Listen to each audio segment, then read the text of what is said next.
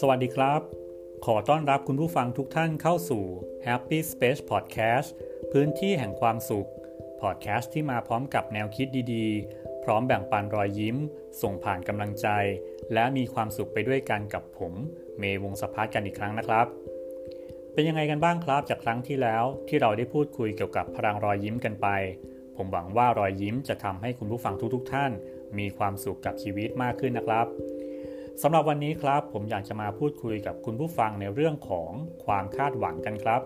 แต่ก่อนอื่นเลย หลายๆ คนอาจจะเคยสงสัยว่าเจ้าความคาดหวังมันแตกต่างจากความหวังยังไง เพราะฟังดูผิวเผินเหมือนว่าจะมีความหมายคล้าย ๆ กันใช่ไหมนะครับ คือความปรารถนาให้สิ่งนั้นสิ่งนี้เกิดขึ้น แต่จริงๆแล้วนะครับ มันมีข้อแตกต่างสำคัญสำคัญตรงที่ว่า ความคาดหวังเป็นการปรารถนาให้สิ่งนั้นสิ่งนี้ต้องเกิดขึ้นจริง ๆ แบบไม่มีเผื่อใจครับ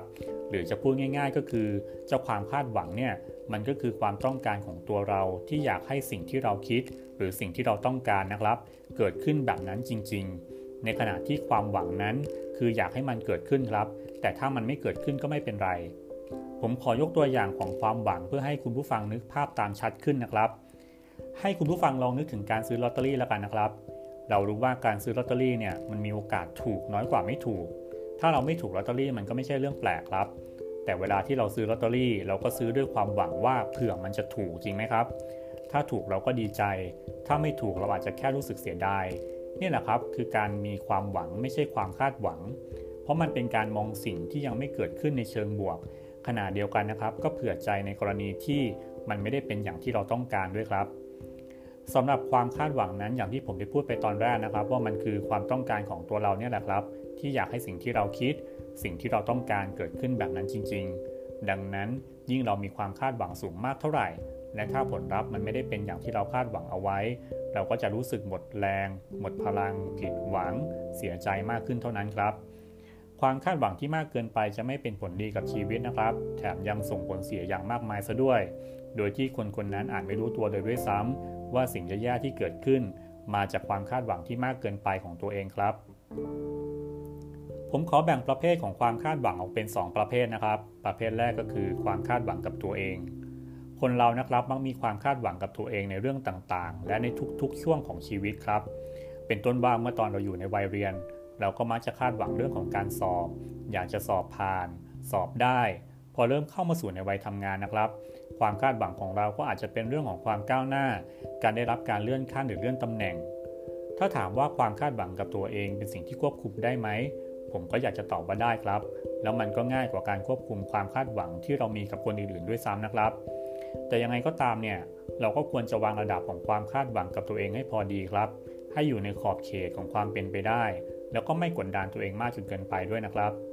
ซึ่งผมก็มีเทคนิคดีๆ เกี่ยวกับการจัดการกับความคาดหวังที่มีกับตัวเอง ที่อยากจะแชร์ในวันนี้ มาลองฟังกันดูนะครับ เทคนิคข้อแรกครับคือการให้เวลากับตัวเอง การให้เวลากับตัวเองหมายถึงการวางแผน การกำหนดเป้าหมาย และกำหนดสิ่งที่จะทำให้เราไปถึงเป้าหมายนั้นให้ชัดเจนนะครับ ในบางเรื่องเราเองต้องการเวลาสั่งสมประสบการณ์ การเรียนรู้ เช่นถ้าอยากสอบผ่านสอบได้ ก็ต้องเริ่มจากการตั้งใจเรียน ขยันอ่านหนังสือ วางแผนในการอ่านหนังสือเพื่อสอบ ถ้าอยากก้าวหน้าในหน้าที่การงาน เราก็ต้องตั้งใจทำงานที่ได้รับมอบหมายอย่างเต็มที่ แสดงความสามารถที่เรามีให้บริษัทได้เห็นนะครับ ขวนขวายหาความรู้และทักษะใหม่ ๆ อยู่เสมอ เปิดโอกาสให้ตัวเองได้ลองทำงานใหม่ ๆ ที่ไม่เคยทำเพราะว่ามันก็คงเป็นเรื่องยากนะครับ ถ้าเรามีแต่ความคาดหวังแต่ไม่ลงมือทำอะไรเลย คุณผู้ฟังว่าจริงไหมครับเทคนิคข้อที่2นะครับก็คือการปรับตัวให้เข้ากับการเปลี่ยนแปลงครับ เมื่อไรก็ตามที่เกิดความผิดพลาด หรือมีสถานการณ์บางอย่างเปลี่ยนแปลงไปจากสิ่งที่เราคิดนะครับ ให้ลองหายใจเข้าลึกๆ ค่อยๆคคิดครับ เปิดใจรับการเปลี่ยนแปลงนั้นอย่างเต็มใจ และเมื่อเรามีความคุ้นเคย หรือเริ่มมีความสุขกับการเปลี่ยนแปลงนั้น การปรับตัวก็จะกลายเป็นเรื่องง่ายครับ แล้วก็ทำให้เรามีกำลังใจในการทำสิ่งที่เราคาดหวังต่อไปด้วยนะครับ แต่ที่สำคัญก็คือ อย่าลืมทบทวนความคาดหวังของเราในบริบทหรือเหตุการณ์ของสถานการณ์ใหม่ที่เกิดขึ้นด้วยนะครับ เทคนิคข้อที่ 3 ครับ ก็คืออย่าตัดสินตัวเองอย่างรุนแรง ชีวิตคนเรานะครับ สามารถเกิดความล้มเหลว และรู้สึกผิดผิดหวังได้นะครับ บางคนก็รับไม่ได้กับความผิดหวังที่เกิดขึ้น จมอยู่กับความทุกข์แล้วก็ไม่รู้ว่าจะก้าวข้ามมันไปยังไง บางคนถึงขั้นทำร้ายตัวเองทำร้ายผู้อื่น ซึ่งมันก็ไม่ได้เป็นผลดีกับใครเลยนะครับ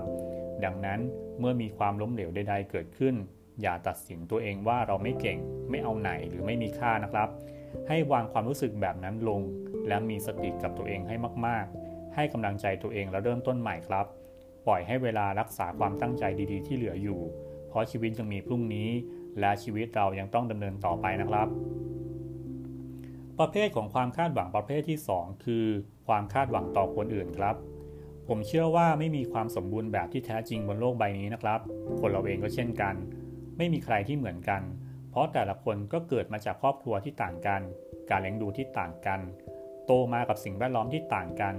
ใช้ชีวิตอยู่ในสังคมที่ต่างกัน ทุกสิ่งทุกอย่างนะครับ ที่หล่อหลอมเรามาแต่ละคนเนี่ยให้มาเป็นอย่างทุกวันนี้มันก็ทำให้เราคิดไม่เหมือนกัน แสดงออกไม่เหมือนกัน มีพฤติกรรมไม่เหมือนกัน ชอบอะไรอะไรที่ไม่เหมือนกันนะครับ ผมขอยกตัวอย่างเรื่องของความคาดหวังในความรักแล้วกันนะครับ เพราะว่าหลาย ๆ คนน่าจะพบกับปัญหานี้ มันเป็นเรื่องปกติเลยก็ว่าได้ครับ ว่าเวลาที่เรารักใครชอบใครเนี่ยเราก็มักคาดหวังว่าอยากให้อีกฝ่ายเป็นอย่างที่เราคิด หรืออย่างที่เราต้องการ เช่น อยากให้เขาชอบเราเหมือนที่เราชอบเขา อยากให้เขาแคร์เราเหมือนที่เราแคร์เขาแต่พอถึงตอนที่รู้ว่าอีกฝ่ายไม่ได้เป็นอย่างที่เราคิดไว้ ก็ทำให้เรารู้สึกน้อยใจหงุดหงิด เจ็บปวดหรือไม่พอใจได้ใช่ไหมครับ หรือแม้แต่กับเพื่อนของเราเองก็เหมือนกัน บางทีเพื่อนเราก็ไม่ได้คิดหรือทำเหมือนที่เราอยากให้เป็น